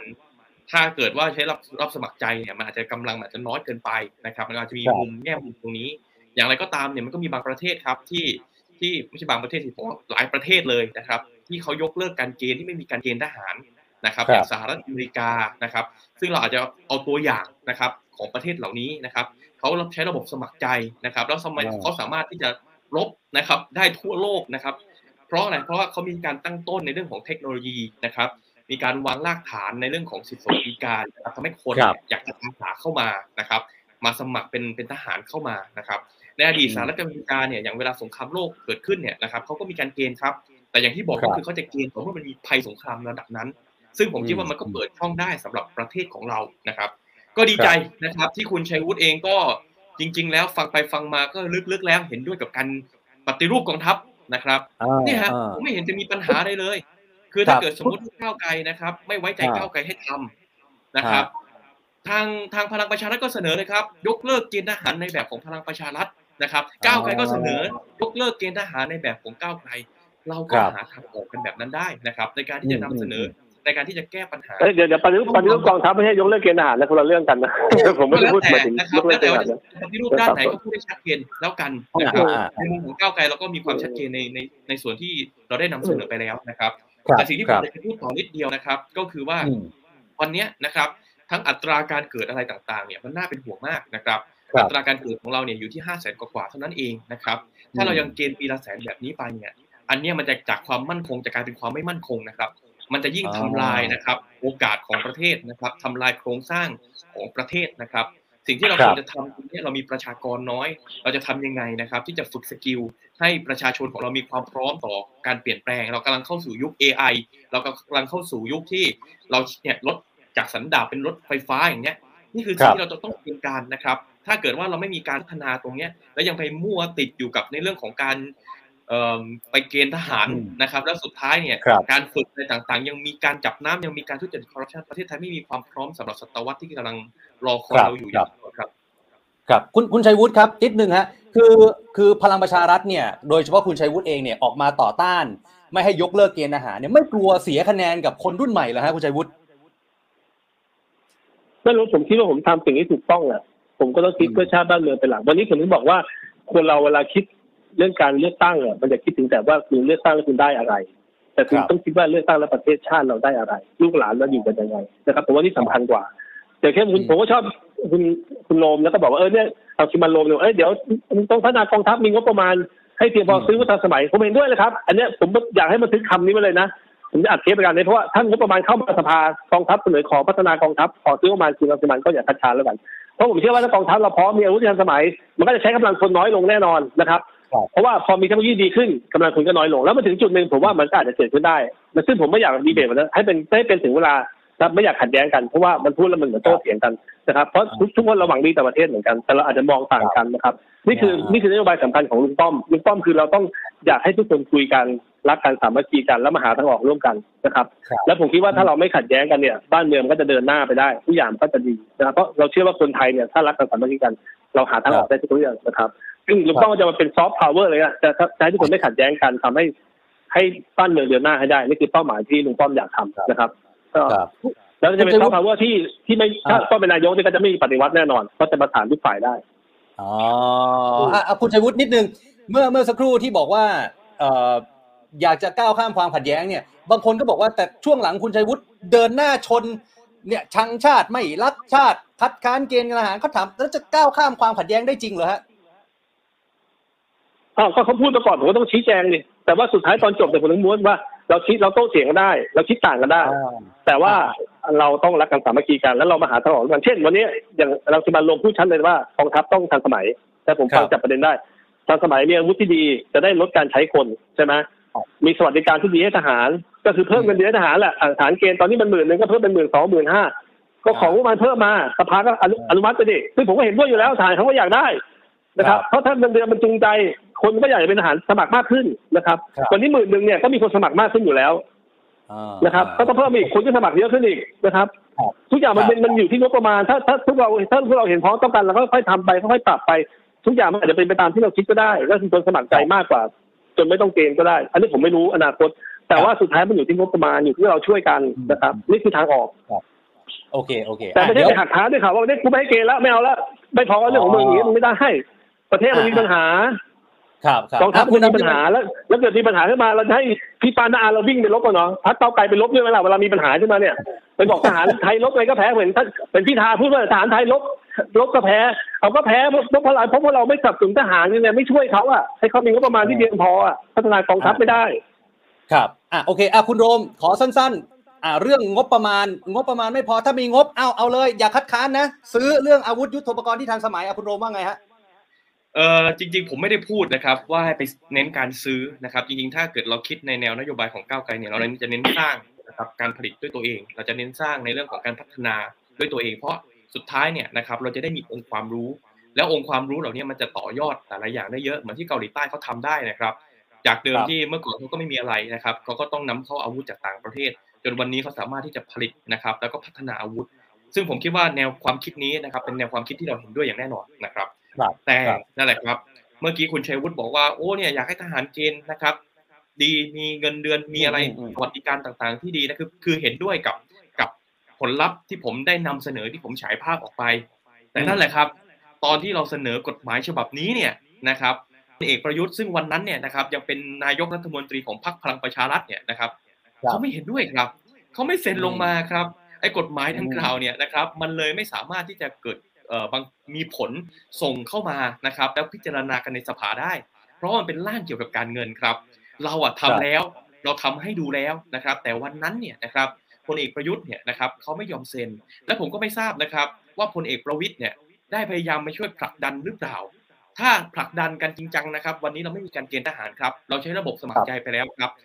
ทหารที่บอกว่าเป็นน้องเล็กของกองทัพนะครับ มีสิทธิสวัสดิการที่ดีกว่านี้ไปตั้งนานแล้วครับ เราจะไม่เจอครับชะตากรรมที่มีคนไปฆ่าตัวตายเพราะรู้ว่าจะต้องไปเกณฑ์ทหารครับอีกแล้วครับ เนี่ยครับคือสิ่งสิ่งที่มันที่เราพบเห็นตามหน้าข่าวเกี่ยวกับความเลวร้ายของระบบเนี่ย มันจะไม่อืมเกิดขึ้นทันทีครับ ถ้าวันนั้นร่างของพรรคอนาคตใหม่ ถูกสนับสนุนนะครับ โดยคนในรัฐบาลนะครับ โดยครับพลเอกประยุทธ์ซึ่งวันนั้นเป็นนายกรัฐมนตรีของพรรคพลังประชารัฐ แล้วผมสั้นๆนิดเดียวครับ ครับครับเมื่อกี้เนี่ยคุณชัยวุฒิพยายามพูดถึงการก้าวข้ามความขัดความขัดแย้ง พูดไปถึงอืมว่าถ้าพลเอกประวิตยเป็นนายกนายกนะครับ แล้วครับจะไม่มีการรัฐประหารอีกแล้วไอ้จริง ๆ อันเนี้ยนะครับนัยยะของคำพูดเนี้ยผมว่าไม่แน่ใจนะครับ มันเป็นการคำคำพูดที่ดี เพราะมันเหมือนเป็นคำขู่ว่าถ้าไม่ใช่พลเอกประวิตยจะมีการรัฐประหารนะครับ นั่นหมายความว่าอะไรครับ นั่นหมายความว่าพลเอกประวิตยควบคุมกองทัพ ที่สามารถทำให้เกิดการรัฐประหารและไม่การรัฐประหารใช่หรือไม่ ผมคิดว่านี่คือคำขู่นะครับ คืออะคำขู่ต่อประชาชนนะครับ ผมยืนยันนะครับ ว่ากองทัพนะครับต้องอยู่ในอยู่ภายใต้รัฐบาลพลเรือนนะครับ กองทัพมีหน้าที่นะครับ จะต้องฟังนะครับ ผู้บังคับบัญชาสูงสุด ซึ่งในในที่นี้เนี่ยนะครับ ผมเชื่อว่าคนที่ใหญ่ที่สุดในประเทศนี้คือประชาชน ดังนั้นเนี่ยกองทัพที่มีหน้าที่ยึดอำนาจไปจากประชาชน นะครับ อันนี้ผมคือสิ่งที่ผมต้องต้องยืนยัน นั่นจึงเป็นเหตุผลนะครับ ว่าการยกเลิกเกณฑ์ทหารเนี่ยไม่เพียงพอนะครับ ที่จะปฏิรูปกองทัพทั้งหมด ยังมีอีกหลายภารกิจที่เราต้องทำไม่ว่าครัจะบเป็นการจัดการนะครับในเรื่องของสภากลาโหมนะครับ ที่เราจะต้องเปลี่ยนนะครับครับสภากลาโหมเนี่ยจากเดิมที่เป็นอยู่เนี่ยให้มันเป็นระบบเสนาธิการร่วมนะครับ จากเดิมที่มีการบังคับบัญชานะครับ ตามสายบังคับบัญชาต้องใช้เสนาธิการร่วมนะครับครับมิเช่นนั้นการรัฐประหารจะเกิดขึ้นต่อไป เราจึงต้องโอเคยกเลิกการเอ่อกฎอัยการศึกนะครับ ถ้าเราไม่ครัยบกเลิกกฎอัยการศึกเรายังใช้กฎอัยการศึกตั้งแต่ปี 2400 กว่าๆเนี่ยก่อนที่จะมีการเปลี่ยนแปลงการปกครองด้วยซ้ำเนี่ยนะครับประเทศมันจะเจอการรัฐประหารได้ตลอดเวลานะครับครับผมยืนครับยันนะครับว่าโอเคภารกิจของพรรคก้าวไกล คือการทำให้ประเทศนี้ปลอดรัฐประหาร ซึ่งโอเคฮะต้องเริ่มด้วยการปฏิรูปกองทัพครับ ครับ คุณคุณชัยวุฒินิดเดียวสองประเด็นสั้นๆ จะหมดเวลาแล้ว คุณชัยวุฒิเมื่อกี้คุณรังสิมันบอกว่า เอ๊ะถ้าพลเอกประวิตยไม่ได้เป็นนายก อันนี้มันเหมือนเป็นการข่มขู่หรือเปล่าเพราะฉะนั้นข่มขู่เป็นนโยบายเป็นแนวคิดของท่านนะท่านก็เชื่อว่าท่านจะมีมีทักษะมีซอฟต์พาวเวอร์ที่จะไปประสานงานให้ทุกฝ่ายเนี่ย รักกันสามัคคีกันการเมืองเดินหน้าได้ไม่มีความขัดแย้งนะครับรวมถึงประสานทุกฝ่ายแล้วกัน ท่านจะไปควบคุมใครได้ ท่านพลเอกประวิตร เกษียณจากตำแหน่งกองทัพมาตั้งสิบกว่าปีแล้วนะครับทหารรุ่นใหม่ๆมันก็เป็นทหารที่ไม่ใช่ลูกน้องท่านแล้ว มันห่างไปเยอะแล้วครับเพียงแต่ว่ามันเป็นเรื่องของ concept เรื่องของความตั้งใจที่จะทำเพื่อประเทศชาตินะครับ คือคือคือเราก็อย่าแต่คติ คือวันเนี้ยมันมีคนอยู่สองกลุ่มไงคือกลุ่มหนึ่งก็อคติกับเรื่องเนี้ยครับเรื่องทหาร ผมก็บอกว่าเฮ้ยมันมันไม่เกี่ยวแล้ววันนี้เป็นเรื่องที่พวกเรานักการเมืองมาคุยกัน เพื่อสร้างสรรครัค์บบ้านเมืองให้มันดีขึ้น ส่วนเรื่องโอเคกฎหมายมันจะผ่านไม่ผ่านอะไรรัฐมนรัฐบาลตอนนั้นเอาไม่เอาก็ไว้คุณเสียงข้างมากคุณก็ทำแล้วกัน มันอ่าคุณกฎหมายอ่ามัมันก็ไม่ได้ว่า มันอาจจะมีเงื่อนไขหลายอย่าง ผมก็ผมก็จำไม่ได้เดี๋ยวรายละเอียดเยเราอะไม่ว่ากันแต่ว่า คือมันเป็นเรื่องของมันเป็นเรื่องของระบบการเมืองอะฝ่ายรัฐบาลเขาอาจจะคิดต่างกับคุณคุณเป็นฝ่ายค้านคุณเสียงข้างน้อยคุณก็ต้องยอมรับว่าเออมันอย่างนี้แล้วคุณเป็นเสียงข้างมากคุณจะแก้กฎหมายอะไรก็ว่าไปนะครับก็มาคุยกันครับครับนะอะคุณคุณชัยวุฒิคำถามสุดท้ายสั้นๆนิดเดียวมีผู้ชมถามมาเยอะมาก ว่าคุณชัยวุฒิเรียนรอดอหรือว่าเกณฑ์ทหารมาฮะ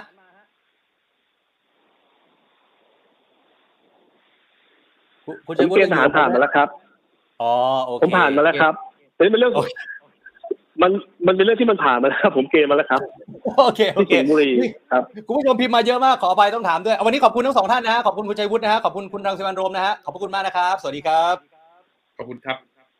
ครับคุณผู้ชมครับนี่คือเรื่องของนโยบายการเกณฑ์ทหารนะฮะว่าคุณผู้ชมคิดเห็นอย่างไรเกี่ยวกับประเด็นนี้นะครับสองพักที่เห็นต่างกันเลยนะครับ พลังประชารัฐคือไม่เห็นด้วย ที่จะยกเลิกการเกณฑ์ทหารนะฮะส่วนก้าวไกลคือเห็นด้วยที่จะยกเลิกการเกณฑ์ทหารนะครับ อีกหนึ่งประเด็นใหญ่ที่วันนี้ต้องคุยกันหน่อยครับ หลังสงกรานต์โควิด -19 มันกลับมาแล้วหรือเปล่านะครับ วันนี้เราจะมาพูดคุยกับศาสตราจารย์เกียรติคุณดรวสันต์จันทราทิตหัวหน้าศูนย์จีโนมทางการแพทย์แพทยศาสตร์รามาธิบดีมหาวิทยาลัยมหิดลครับอาจารย์สวัสดีครับ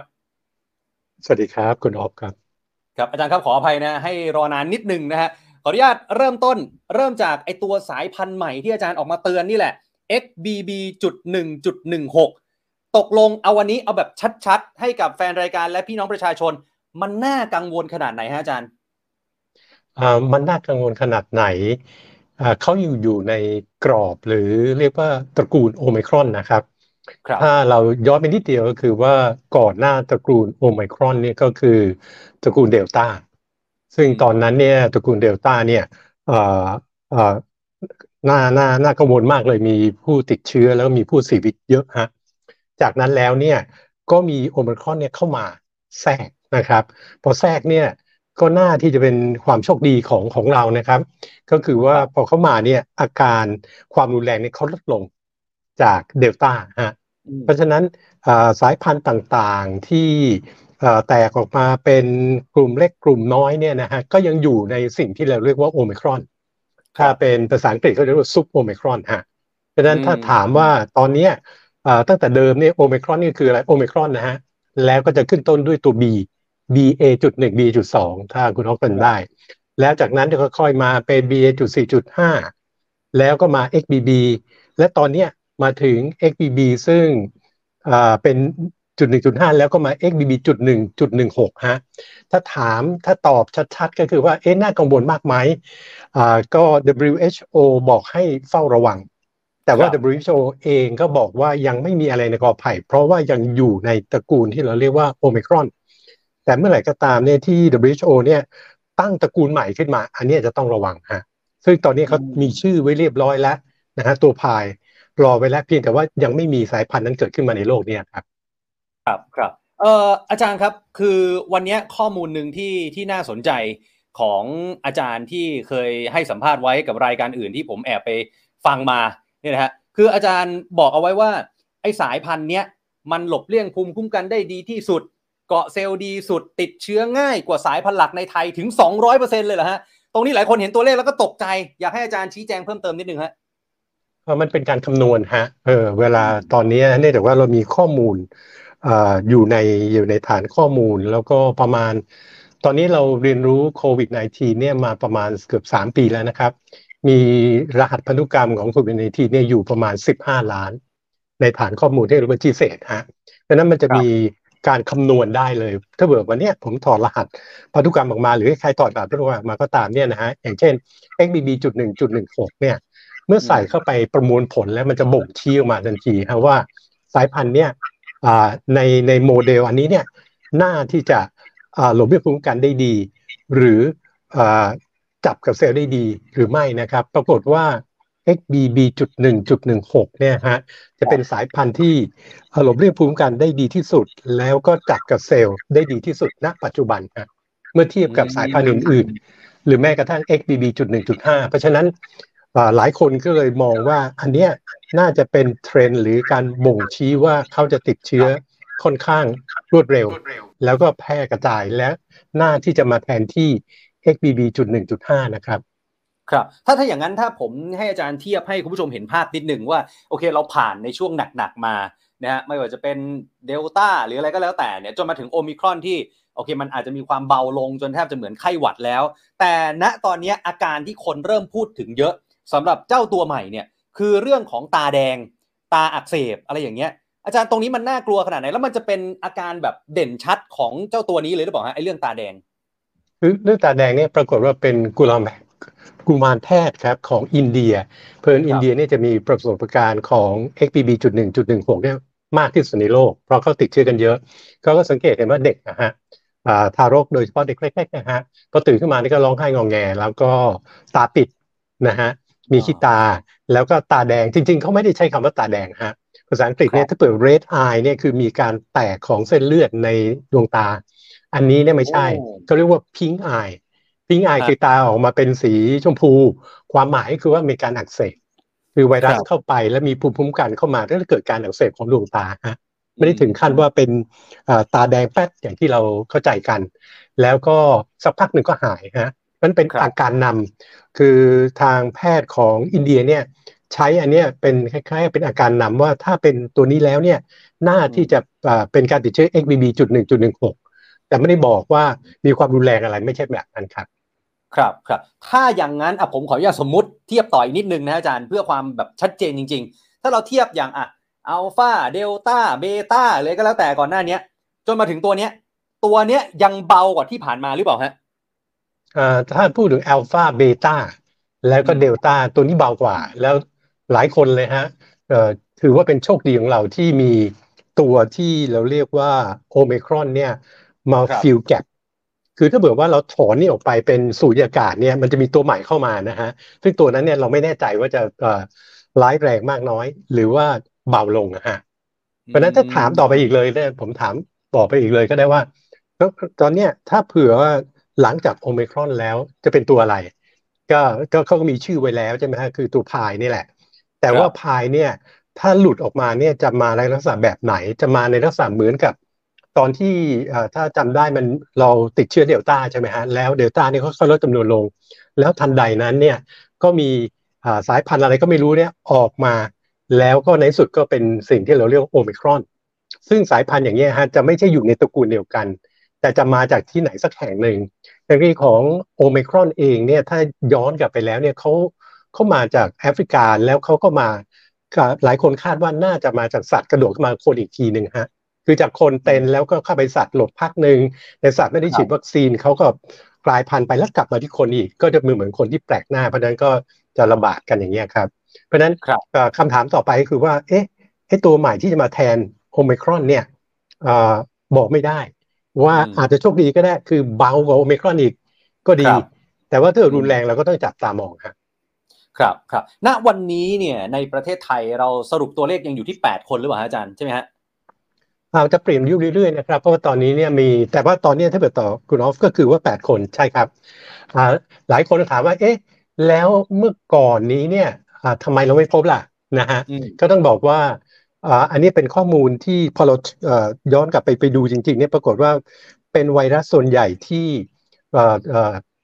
หน่วยงานของเราทั้งภาครัฐเอกชนช่วยกันสับมิดเข้ามาในจีเอเนี่ยในประมาณเดือนนี้ฮะไม่เกินเดือนฮะเป็นพูดง่ายๆคือเป็นสายพันธุ์ใหม่ แล้วก็ถ้ามองแล้วเนี่ยทั้งแปดตัวเนี่ยนะครับสองตัวหลังเนี่ยที่ สองตัวหลังและหนึ่งในสองตัวนี้ก็จะเป็นหนึ่งจุดหนึ่งหกจุดหนึ่งหมายถึงว่าเป็นรุ่นลูกของจุดหนึ่งจุดหนึ่งหกอีกทีหนึ่งด้วยซ้ำนะฮะครับอ่าเราก็เทรสกลับไปทุกคนก็ตกใจว่าอุ้ยในประเทศไทยนี่มีการแพร่ระบาดจนจากรุ่นพ่อแม่มาเป็นรุ่นลูกแล้วเหรออันนี้เพิ่นว่าไม่ใช่ คือสองตัวเนี่ยเป็นชาวต่างชาตินะแล้วก็เอ่อเก็บตัวอย่างนี่เก็บจากโรงพยาบาลเอกชน แล้วทางโรงพยาบาลเอกชนเดี๋ยวนี้เขาก็ มีเทคโนโลยีนะฮะเขาก็ถอดรหัสพันธุกรรมเขาเองฮะแล้วก็สับมิดขึ้นไปบนจีเซได้ด้วย ครับ อาจารย์วันนี้มันมีข่าวหนึ่งที่ทำเอาหลายคนก็ตื่นตกใจนะฮะก็คือข่าวที่ไปพบศพคนงานชาวเมียนมาที่เสียชีวิตในห้องพัก แล้วก็คือมีตาแดงด้วยนะครับแล้วก็พอตรวจ ATK เนี่ยก็ขึ้น 2 ขีด แล้วก็พบว่า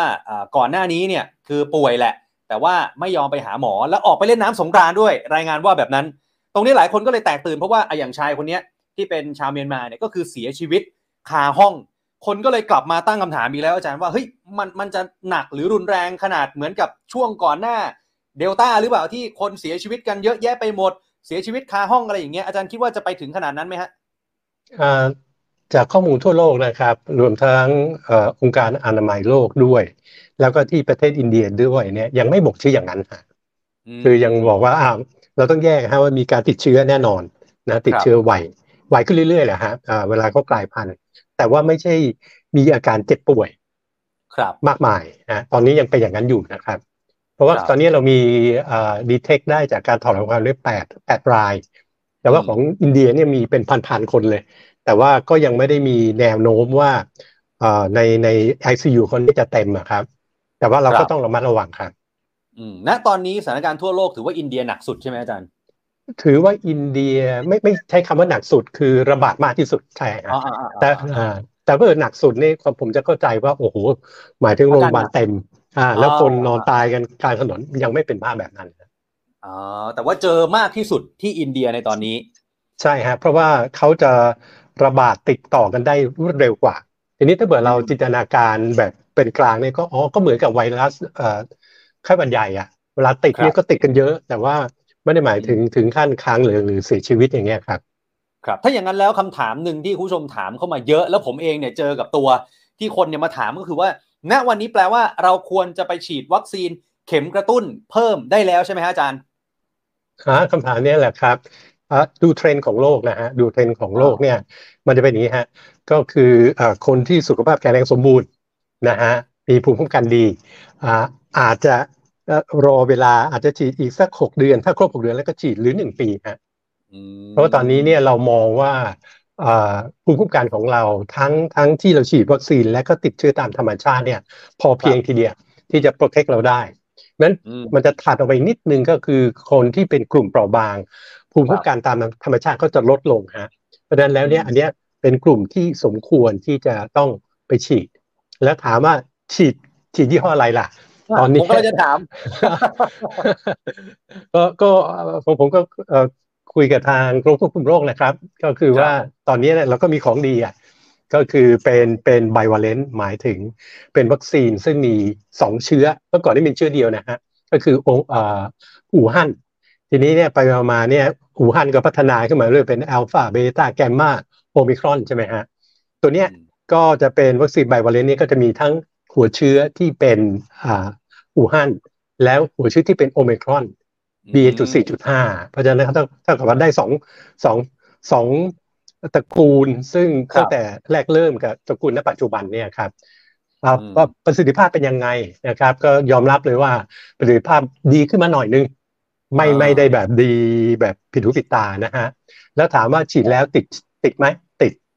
ยังติดเหมือนเดิม เพียงแต่ว่าจะช่วยป้องกันไม่ให้เจ็บปวดมากหรือเสียชีวิตมากครับ ครับครับอะคำถามสุดท้ายครับอาจารย์ครับ คือตอนนี้คนเริ่มกังวล เพราะว่าช่วงสงกรานต์ปีนี้เราก็ปล่อยฟรีกันเต็มที่นะก็คือไปเล่นน้ำกันแน่นอนเล่นน้ำมันใส่แมสไม่ได้อยู่แล้วนะครับแล้วก็แออัดยัดเยียดการฉีดน้ำกันกลับมาตอนนี้หลายคนเริ่มเริ่มเครียดเริ่มคิดมาก อาจารย์มีคำแนะนำอะไรอยากจะฝากถึงคุณผู้ชมในช่วงนี้หน่อยไหมฮะคือเอ่อคำถามเนี่ยเคยถามแล้วฮะตอนสงกรานต์ของปีที่แล้วฮะ ปีที่แล้วเนี่ยก็เป็นแบบเนี้ยฮะครับก็ก็ปีที่แล้วน่ากลัวกว่านี้นะฮะ เพราะว่าคนอัตราส่วนของผู้ที่ติดเชื้อเนี่ย เยอะกว่า อันนี้เนี่ยตะกอนสงกรานเนี่ยคนติดเชื้อกันน้อยหมายถึงว่าแม้จะเข้ามาแพ็กกันเนี่ยฮะ แต่อัตราคนคนหนึ่งที่จะติดเชื้อแล้วแพร่ออกมาเนี่ย ไม่ไม่ได้เยอะมาก เพราะฉะนั้นทางทาง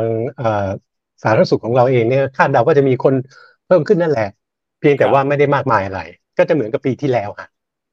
ครับครับคือคือไม่ไม่ต้องกังวลมากเพียงแต่ว่าถ้าก็จะเป็นอย่างนี้ฮะถ้ามีอาการใช่ไหมฮะก็มาโรงพยาบาลหรือไม่มาก็แล้วแต่เนี่ย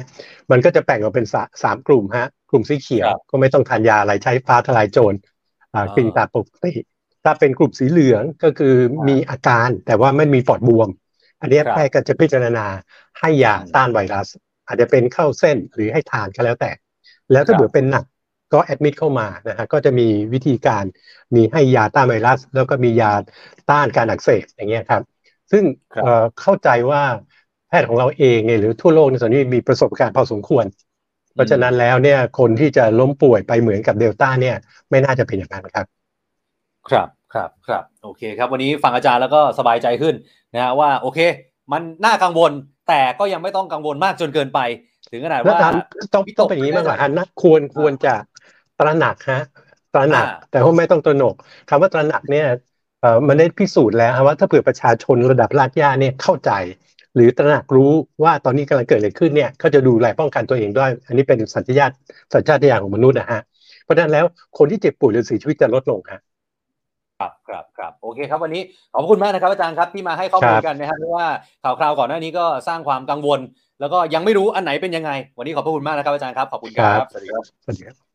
คุณผู้ชมครับ นี่คือศาสตราจารย์เกียรติคุณ ดรวสันจันทราทิตครับ หัวหน้าศูนย์กีนมทางการแพทย์ คณะแพทยศาสตร์ โรงพยาบาลรามาธิบดีมหาวิทยาลัยมหิดลนะครับ วันนี้เราจะทิ้งท้ายกันไปนะครับ ด้วยเพลงจากกกตครับ ร้องโดยคุณโตศักดิ์สิทธิ์เวชสุภาพรเชิญชวนทุกท่านนะครับ ออกไปใช้สิทธิ์ใช้เสียงในวันที่ 14 พฤษภาคมนี้นะครับลาจะลากันไปด้วยเพลงนี้เลยแล้วกันนะครับ วันนี้ผมและทีมงานต้องลาไปก่อนนะครับพรุ่งนี้2ทุ่มกลับมาเจอกันห้ามพลาด ขออนุญาตปักหมุดไว้เลยนะฮะแล้วก็ติดตามไว้เลยนะครับ พรุ่งนี้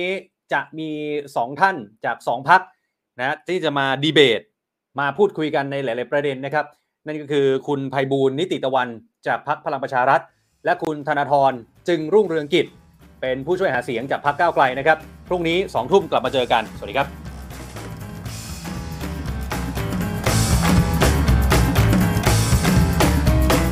The Standard Podcast, eye open for your ears.